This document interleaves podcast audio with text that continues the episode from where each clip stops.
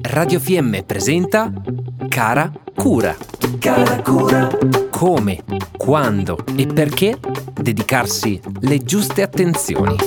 cara cura, cara cura,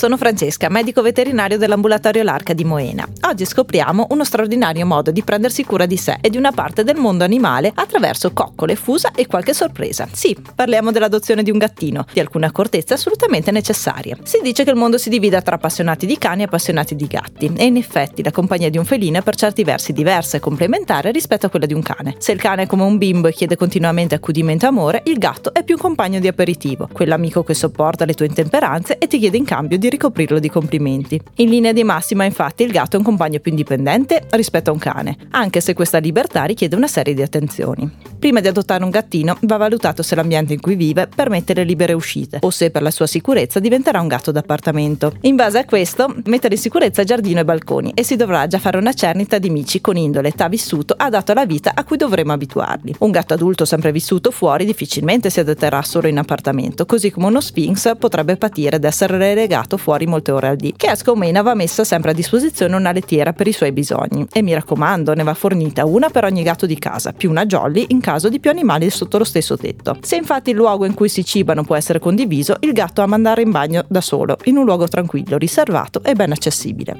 Rispetto alla selezione delle diverse razze del cane, quella del gatto è più recente e meno spiccata, ma esistono comunque caratteristiche di razza peculiari, come la minor produzione di proteine cutanee salivari e allergizzanti per l'uomo del siberiano. Ma ciò che determina maggiormente il carattere sono le esperienze individuali, soprattutto nei primi quattro mesi di vita. Un gattino nato e cresciuto nei primi mesi con pochi contatti significativi con l'uomo difficilmente sarà un compagno fiducioso anche in futuro. D'altro lato, nei primi due mesi l'educazione materna aiuterà il piccolo a dosare l'intensità del morso e a rapportarsi con i suoi simili. In caso di una famiglia con molti cuccioli di uomo in casa, valutate di adottare un gatto già grande o che abbia avuto un forte imprinting già nei primi due mesi. È importante che sia un gatto che non si lascia intimorire da urli e dispetti dei bambini, con un carattere tale da trasmettere ai bimbi qual è il giusto approccio senza dover passare da spiacevoli e graffianti conseguenze. Come già detto per l'adozione di un cane, ma voglio ripetermi, vi ricordo che adottare un gattino trovatello si rivela una grandissima scelta d'amore, in cui il rischio di difficoltà relazionali e di salute è davvero dietro l'angolo. Primo step per crescere un gattino sano è sicuramente l'alimentazione. Il gatto è un carnivoro stretto e rischia danni seri se non si rispetta la sua natura. Secondo step sarà il controllo di parassiti e malattie infettive, di cui si discute solitamente alla prima visita. Per ogni dubbio su come, quando, dove adottare il vostro futuro compagno di vita felino, Nadia e io siamo a vostra disposizione all'ambulatorio veterinario L'Arca, all'entrata di Moena o sulla nostra pagina Facebook L'Arca-ambulatorio veterinario. Che le fusa siano con voi! Abbiamo trasmesso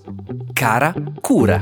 Cara cura, Come, quando e perché dedicarsi le giuste attenzioni.